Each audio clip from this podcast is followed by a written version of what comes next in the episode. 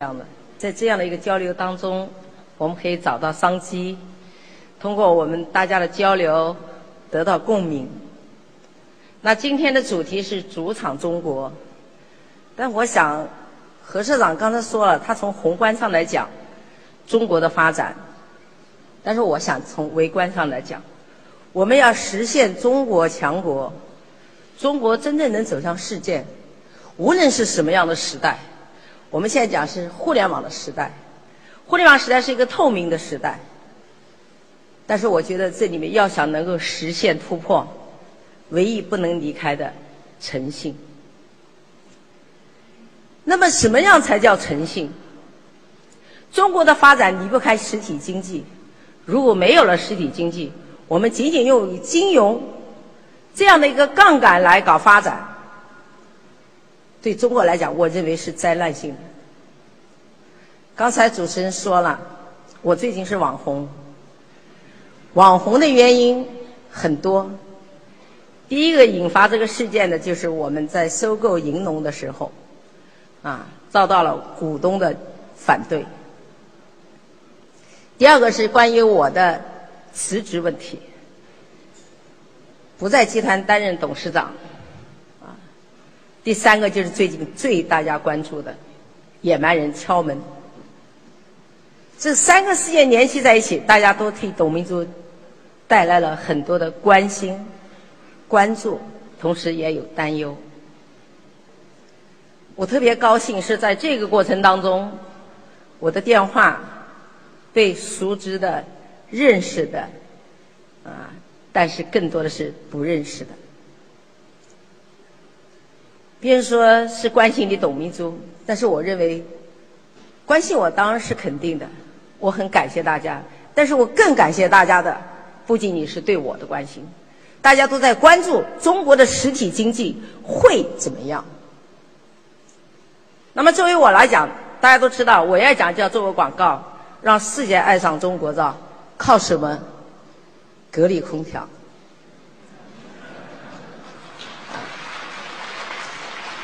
刚才王总在上面讲话时，我特别想给他鼓掌。他说：“我们在这个共同的在这样的聚会当中，我们找到商机。实际上，我跟王总已经好几年，我们这商机一直是啊，在他的支持下，他所有的场所、所有的楼宇都用的是格力空调。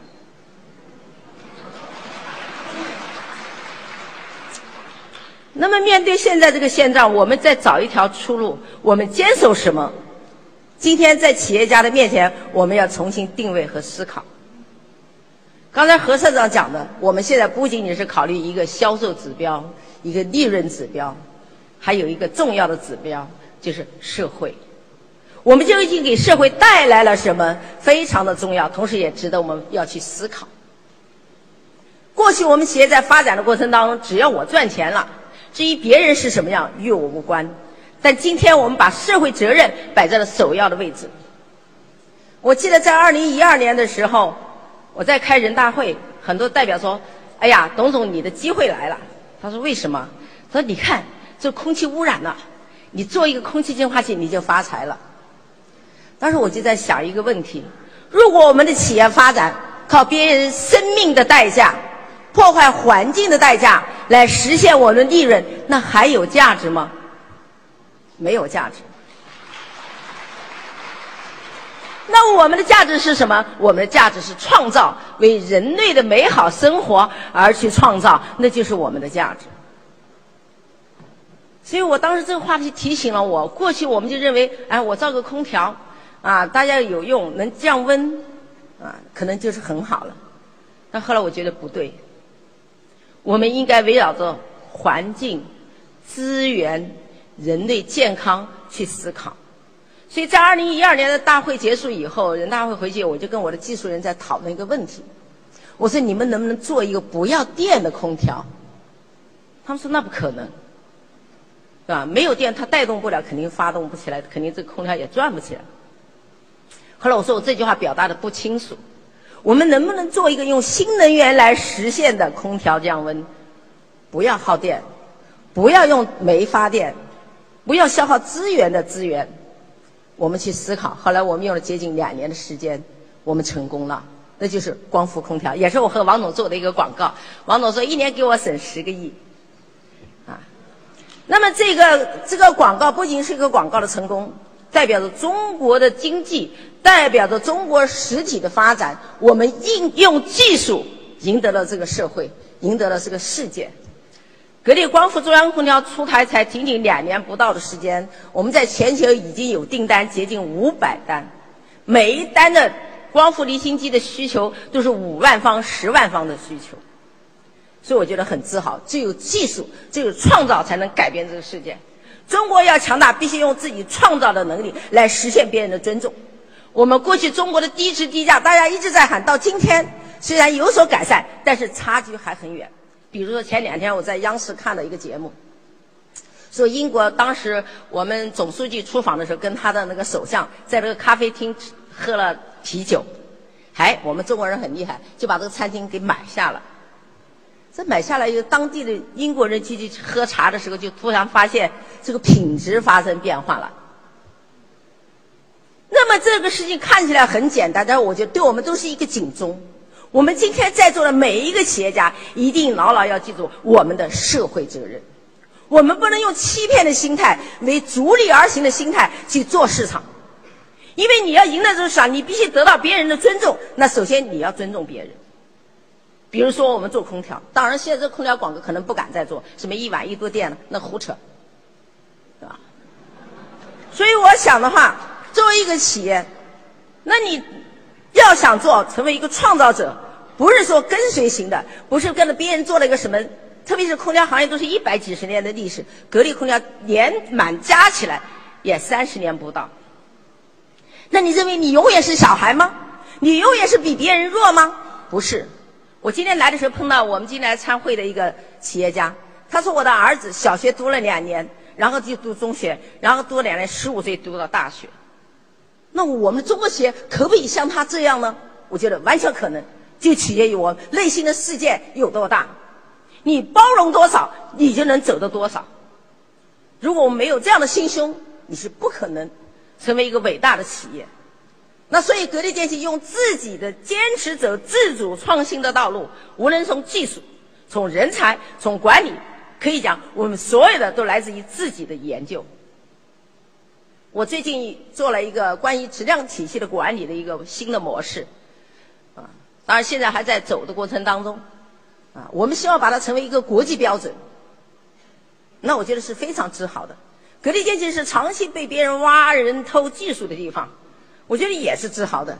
虽然我很痛苦，你们这些人不花钱，天天到我这儿偷，但是反过来也说明我们有实力。你能天天被别人盯住偷，也是个好事情，啊，因为你能引领他。所以我们现在做出的空调要围绕着消费者怎么样是最舒服的，他最想要的东西是什么？一个刚才讲的社会，你要节能，要环保，不破坏资源。第二个给消费者带来是舒适。所以你仅仅围绕市场的需要，同时你创造一个市场，那是最有价值的。所以我讲的，在这个新的一个时代，解决未来的商业方案，我觉得诚信是永远摆在第一位。第二个，我觉得我们要坚守的挑战精神。别人很关心说董明珠野蛮人来敲你们，了你怎么办？我说谁投资？如果他真正是一个投资者，是谁都没有关系。格力电器依然坚持走创造之路，成为一个创造性的企业。我希望所有人要牢牢记住自己的社会责任。你是中国人，你要为一个国家的发展去想去。你的行为要和一个国家的相发展要结合在一起，所以我讲了一句话：我希望这些人不要破坏了中国制造，成为社会的罪人。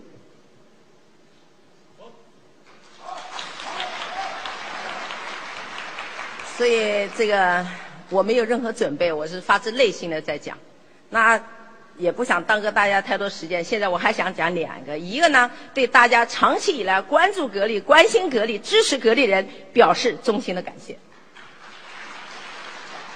第二个，我想表达的是，格力电器一如既往坚持走自主创新的道路。我们现在已经从一个专业化的企业到了一个多元化的时代。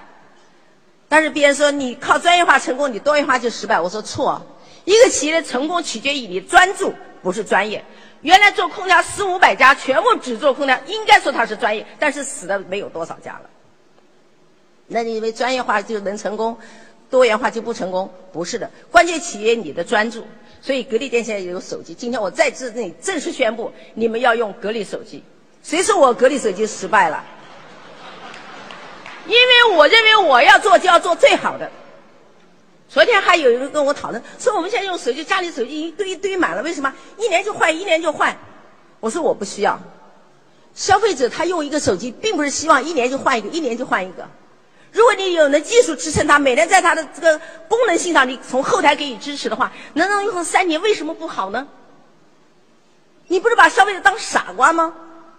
啊，所以你们冲我这句话，你们都要用格力手机。今天在这里，啊，再次宣布一下。同时还有一个要告诉大家的，我们的银农收购失败了。曾经有人问我说：“董明珠收购失败，你怎么办？”我说：“没有关系。”因为银龙的这个技术，目前来讲，在中国乃至于世界都是最先进的，使用寿命三十年，六分钟充满电，高温六十度，低温五十度，在这么宽泛的服务度范围内，它都能保持正常运行。最起码，银龙的电动车不会起火。但为什么我们有的人要反对呢？因为他看的是眼前的楚目春光三分地，你把我的利益拿走了，哪有你买它过去？你应该买的是它的未来。那别人问我的时候，我说没关系啊。如果收购成功，我可能更辛苦，我要全身心的投入，要把它做成千亿企业。那现在没有收购成功，我就少做啊，对不对？那我们最后谁受益呢？我觉得第一个，我认为我们要对国家，刚才我讲的，走到了今天，我们每一个企业家要想的是，你的每一个行为和国家是相结合的。国家强大，我们才能强大。今天，当我们走上国际的时候，我们的身份、我们的地位已经发生了根本的变化。为什么？因为中国在强大起来，但是这强大的路还很远，因为我们今天还不是引领型的，我还不能是完全是创造型的，我们更多的是模仿、依赖于别人。所以，核心技术能够改变世界，但是更重要的是人。才能真正的掌握核心科技，只有人才能最终的改变世界。无论是什么时代，离开人是不存在的。所以，我们人的素养，我们人的修养，我们人的文化，我们要不断的去学习，不断的提升，改变自己。所以我相信，这个新能源汽车今天在这里还是跟大家宣布：虽然我们没有收购成功，但是董明珠一定要做。啊。我总有一天希望你们大家开到我们造的车，打着格力的手机，控制家里的温度，然后享受着格力给你带来美味佳肴。这就是我的梦想，这也是我们解决未来商业的方案。谢谢大家。